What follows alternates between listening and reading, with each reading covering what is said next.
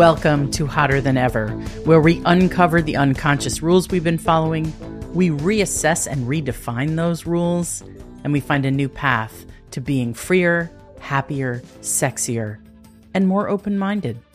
I'm your host, Erin Keating.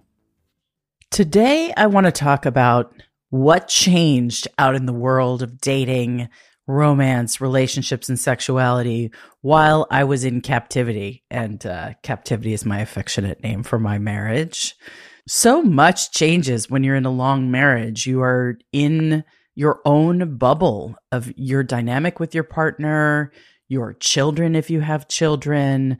You're living your life you're not focused on how do I get love? How do I get sex? How do I fulfill my desires in quite the same way? It's a different mode, it's a different way of interacting with the world.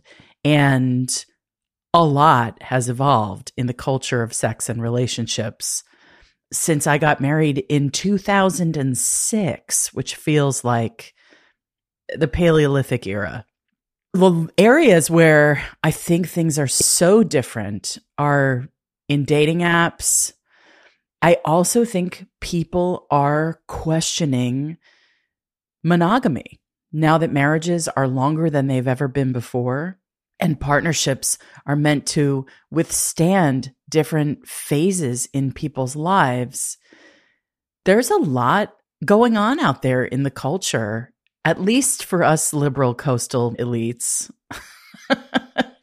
who live in hotbeds of experimentation and debauchery like Los Angeles and New York.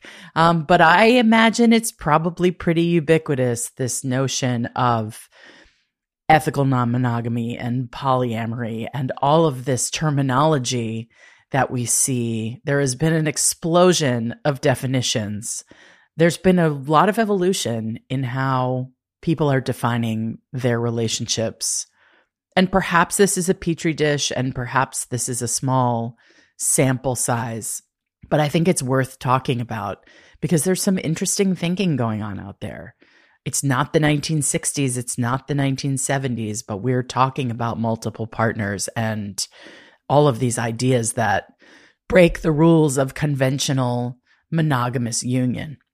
I'm not saying I believe that any of them can work inside a conventional union, but I'm not saying they can't. So let's get into it a little bit. Dating apps are amazing. I know people approach online dating and the app culture with a lot of dread and a lot of skepticism, especially if they've never done it before.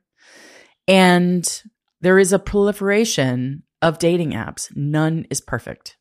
Back in the day when I was dating before I met my husband, I dated online in the early days of dating online. And I'm actually met my husband online. So I am not skeptical about this approach. I feel like it helps you get clear about what it is that you want. It helps you get clear about who it is that you want and kind of the terms and conditions of the relationship that you're looking for.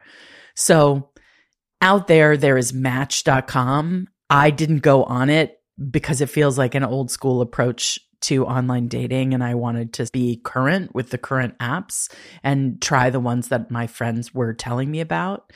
And the ones that I think are probably most ubiquitous, obviously there's Tinder. Tinder, a friend of mine called the DMV of dating apps. It's everyone looking for everything. So you might think it's a hookup app, but that was not my experience. My experience was it was literally every kind of person looking for every kind of thing. It's not rarefied air, right? I met a couple guys on Tinder who I liked a lot. So I think it's a possible place to find someone, but boy, do you have to sort through a lot of dudes to find someone who's worth talking to, because uh, everyone's there. There's Bumble, which a lot of sophisticated women that I know like because women make the first move on Bumble. They identify who they like, and then those people can respond. I personally am not a first move making girl. Maybe I'm just too insecure, but I feel like I can feel confident that a man is into me if he reaches out to me. And all of what I'm going to talk about here is super heteronormative. I am a cisgendered heterosexual female, and that's the perspective that I come from. I'm a straight woman, so I'm going to talk about men, but I think this conversation is relevant in a lot of ways to people who don't identify as I do and might be queer or bi or however you identify. So Bumble has a sophisticated interface. It looks good. It's easy to use, but women have to make the first move. And that's not my mode. I want to be hit on. Really, I want to be hit on because that shows me that you're into me. Other apps that I used include OKCupid, which is also kind of an every person app. It doesn't feel current. It feels like maybe someone got a free account and that's why they're using it. It doesn't feel like it attracts the most sophisticated clientele. Hinge, I found to be good. It has a personality. It allows you to answer a lot more questions and offer a lot more details about yourself. People include audio excerpts in their profiles, and it's cool to hear people's voices and how they express themselves. I did meet a couple of people on Hinge who I liked.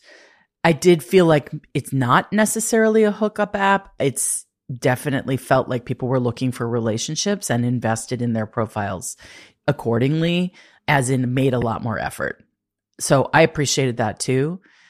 Even though at the time I was not looking for the love of my life, I did appreciate getting to know the people through their profiles more on Hinge.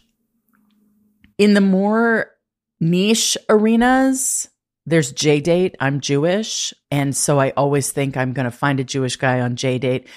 I'm going to find an orthodontist on J date. I'm going to find a dude who's, who's age appropriate according to J date, which is someone who's 70. It did not work for me. I'm sure there's hot Jewish guys on there. They somehow don't respond to my profile. But I do think if you're, if that's important to you, that's a good spot to try. There's also Raya. Raya is for people who are famous or fame adjacent or starfuckers, really. people who want to be uh, close to celebrities. They never approve my profile. And so I can only tell you that the people I know who are on there have had weird adventures with people who are fame adjacent. And if you're into that, go for it. See if they think you're worthy I think it's hilarious that there's a vetting process for people to be on the particular dating app in order to keep it exclusive, even though it's clearly not that exclusive. Anyone's an influencer, right? So my imagination tells me that Raya is full of influencers. I mentioned before on another episode that there's an app that's just for sexting. It's called Pure. I enjoyed that app when I was first coming out of my marriage, just as a reintroduction to the horniness of men and desire in general and how it's expressed currently on the internet. I found it fascinating and definitely had some fun sexting exchanges with people. It feels very low stakes, it's very anonymous, and that can be very fun. My favorite dating app is called Feeld, F E E L D. And really, what I found on there was people who are really honest and clear about what they want. And a lot of what they want was pretty unconventional when it came to the structures of relationships.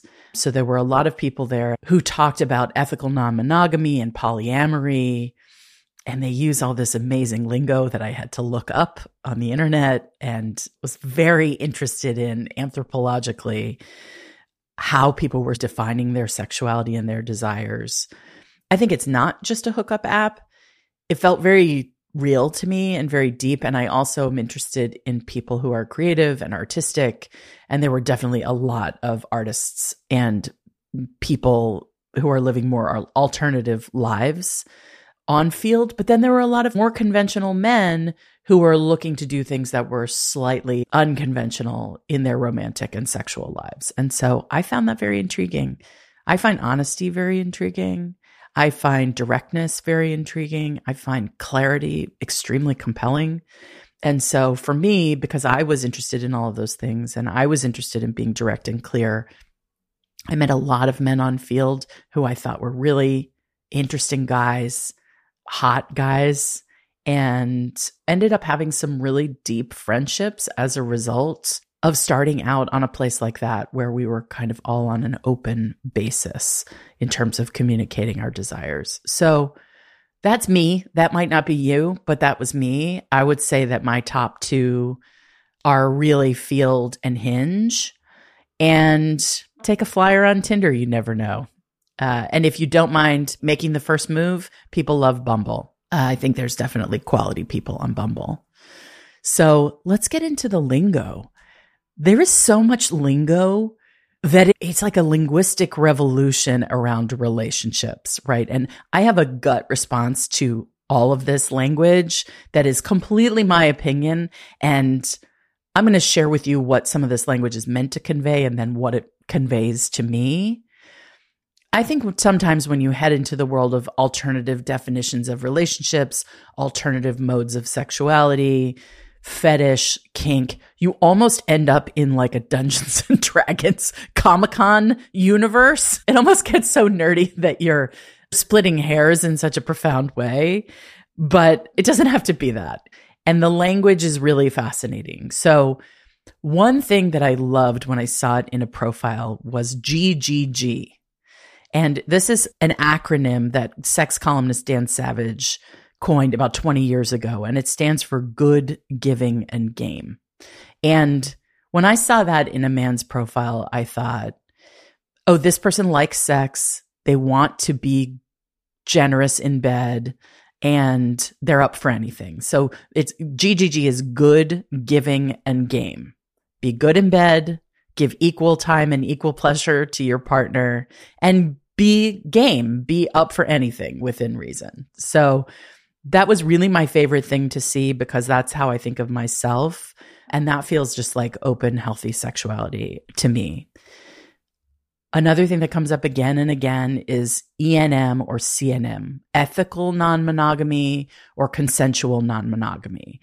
And sometimes people really mean it when they say, Oh, I'm ethically non monogamous. Sometimes they really mean it. Sometimes they've read the book, The Ethical Slut. That is a book that a lot of men that I met in my journeys had on their bookshelves that I believe no one has ever read. so you want to buy it to show that you have this on your mind. I'm sure some people have read it. The notion of ethical non monogamy is basically I'm going to sleep with whoever I want and I'm not going to lie about it. And I don't want to be monogamous with one person, but I don't want to be an unethical person. I don't want to be a liar. I think there's a fine line between what is ethical and what is honest and what is fully truthful. I think everyone who uses this phrase applies this notion differently. And I think honesty is defined in so many different ways. And to me, what's problematic about this term is that what it means to each person seems completely discretionary. So I described myself as ethically non monogamous, but just using the phrase ethically non monogamous doesn't make the ethical part true. And sometimes I found myself having a hard time distinguishing between whether I just like sleeping with a bunch of different guys and I'm willing to tell my partners that because I don't want to have any secrets or have any false expectations, or whether I'm just sleeping around.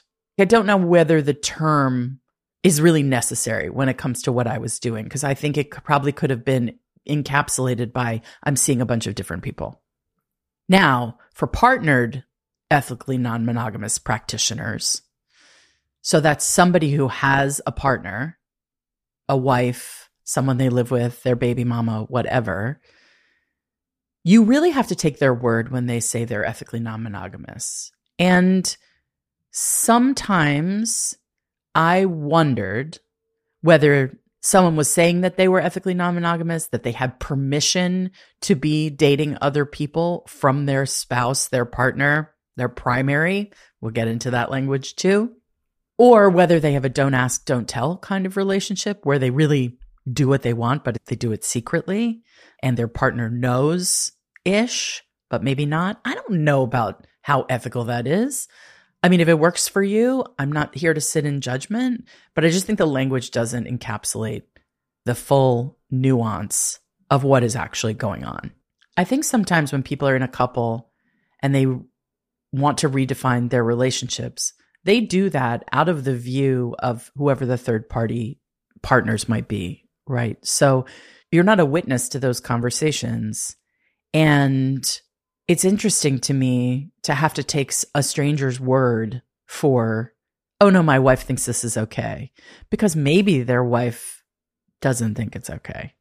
But that's what happens in dating. You have to take people at their word, but you can't actually ever know what the real truth is of what someone is telling you. And you have to really lean into trust when it comes to these types of definitions. So I mentioned don't ask, don't tell. That is a practice where partners agree not to ask or tell each other about the things they're doing outside of their partnership. That is very interesting to me. I don't know that I love that as a way of approaching non monogamy, but I do understand that that could save you some pain. If you have a tendency to be jealous, um, and you can't even conceive of your partner being with somebody else, but they have said that that's what they need. And maybe you have said that that's what you need, and that you're committed to the central partnership of the two of you. I think it's really fascinating that people can live with this kind of arrangement, but there's definitely an out of sight, out of mind component and that is the way that some people do work to define an unconventional thing that they might be doing. One thing that people are chasing when they step out of a monogamous relationship is this term called NRE, which is new relationship energy, right? And everybody knows what that is. It's a phenomenon. And this is where I am personally right now, where you're just deeply infatuated with someone and it's like a borderline obsessive feeling where you're thinking about them all the time and you can't wait to see them and you're so excited and passionate. That is the thing that goes away in a long term relationship. And I think it's a thrill and an excitement and a life experience that people who pursue non monogamy are really looking for. They are chasing that high of mm, feels so good, feels so exciting, feels so new, feels so fresh. Everything's discovery. Everything is lit up about the new dynamic. And gosh, I mean, I don't know if I could be in a long term relationship with someone who was chasing that outside of our dynamic, but there are certainly people out there who are doing that. And one thing that people talk about is this notion of compersion.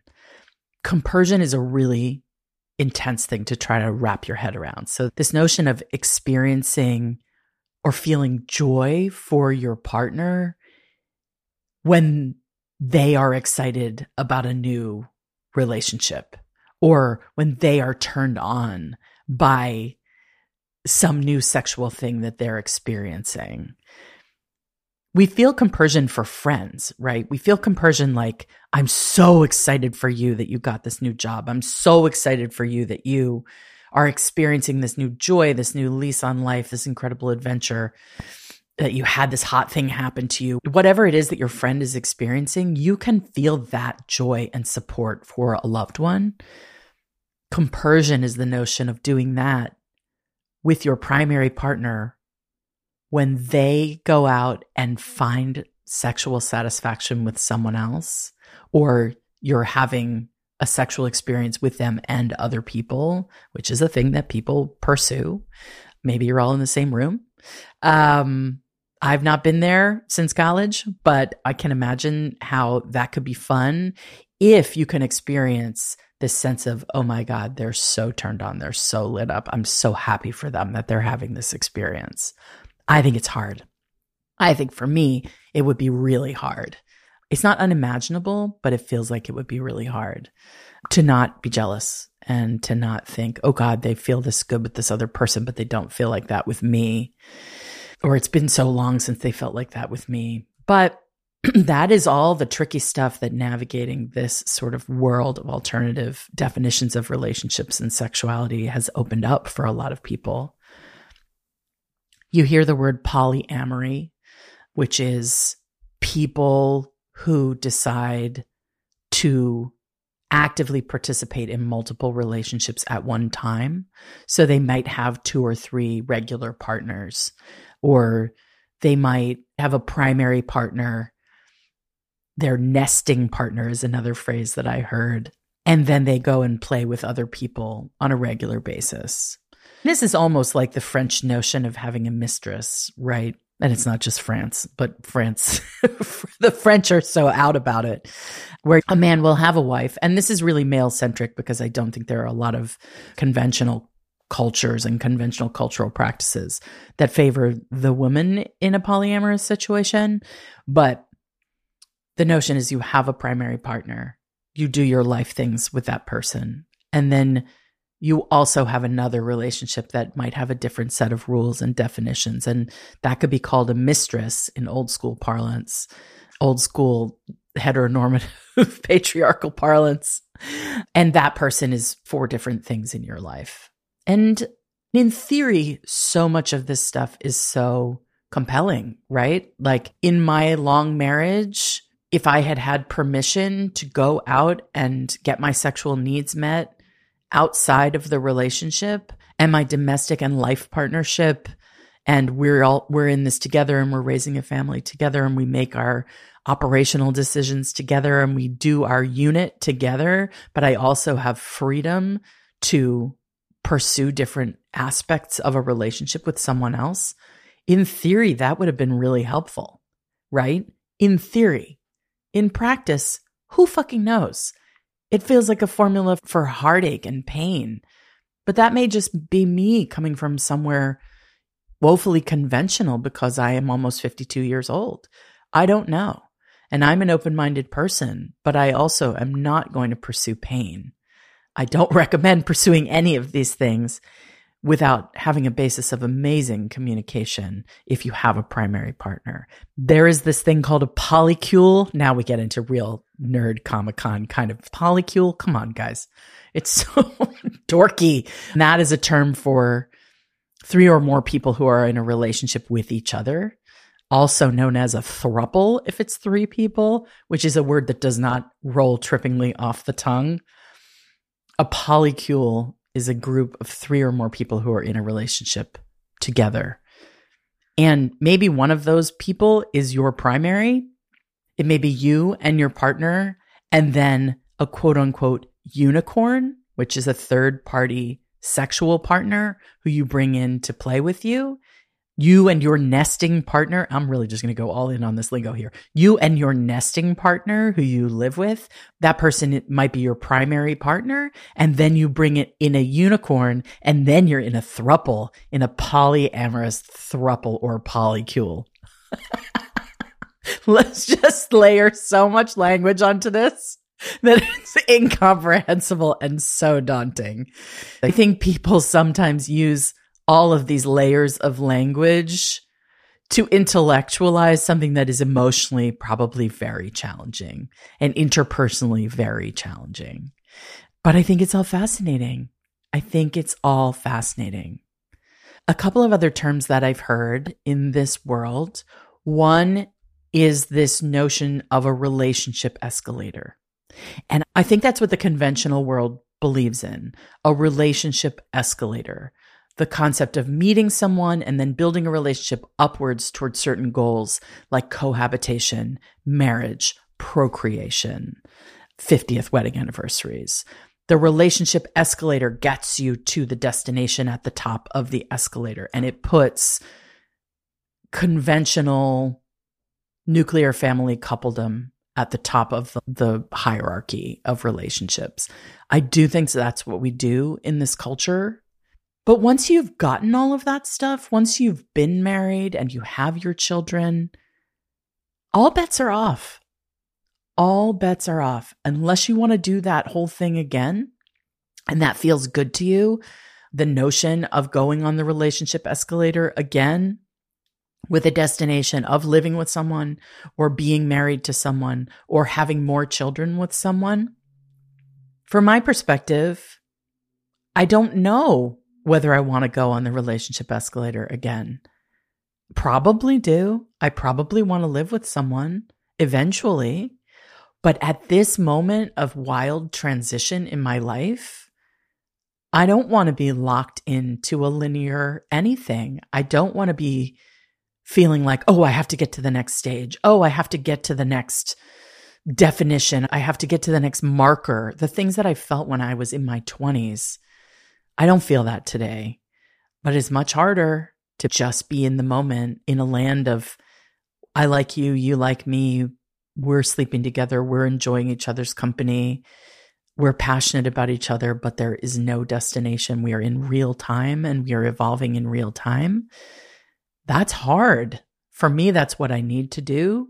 That's where I need to be because I really want to be 100% honest and 100% open to what my next relationship, relationships, thruple, polyamorous, I don't think those are going to be for me. But look, you never know. And you might like it if you try it.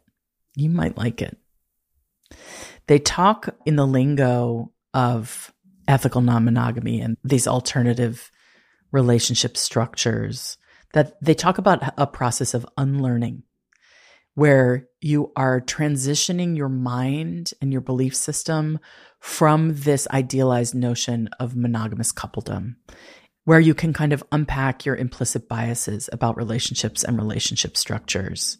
I think anything that helps you to take a look at what you're doing and the decisions you may have made unconsciously, the cultural practices you may be following unconsciously, I love anything that asks us to take a clear eyed look at what we're doing and ask, is this working for me? How do I feel about this? What's missing because I bought into this structure? Or what is possible and positive because I bought into this structure? I'm so curious about all these other ways of being because I only believed there was one way of being. And at the end of the day, that way of being didn't end up working for me. And maybe it's not the way of being that didn't end up working for me, but this particular marriage ran its course. And as a result, a door was opened where I could reassess and redefine how I think about love and relationships and dating and sexuality and monogamy. And you can do all of that stuff too. I'm excited to hear what you think about all of these ideas. I'm excited to hear whether you think this is fucking nuts, whether you think it's completely out of the question and impossible, and is fidelity as we've defined it critical to the success and maintenance of a long term marriage? Is being faithful, this language, so loaded, so religious, faithful to the marriage. Are there ways of being faithful to a marriage that include you getting sexual pleasure from someone other than your partner? I don't know, but I love that we're asking all of these questions. So hit me up. Let me know what you think. Let me know how this weird stuff lands for you. For you, it might not be that weird. For you, it might be like, yeah, fuck, I love to see my partner experience pleasure. Or no, he can do whatever he wants, but I don't want to know about it as long as we stay together and our relationship works, I don't care what he does when he's on a business trip. I'm super curious if your partner was seeing somebody else, you would agree to be polyamorous. Do you want to do this thing called kitchen table polyamory where you sit around a kitchen table and everyone has to meet each other's partner and pleasantly coexist together? That is a thing that happens too. All bets are off, my friends. All bets are fucking off. Go for it. It's a choose your own adventure life. Thanks for listening to Hotter Than Ever. Please follow the show on whatever platform you're listening to right this second. Tell your closest friends and rate and review us on Apple Podcasts. That really helps other people to find the show through Apple's recommendations. Hotter Than Ever is produced by Erica Gerard and Podkit Productions. Our associate producer is Lena Reebstein. Music is by Chris Keating with vocals by Isa Fernandez. Come back next week. We have a really amazing guest. I'm not going to tell you who it is. You'll have to tune in. Did I ever tell you how hot you are? You're so fucking hot.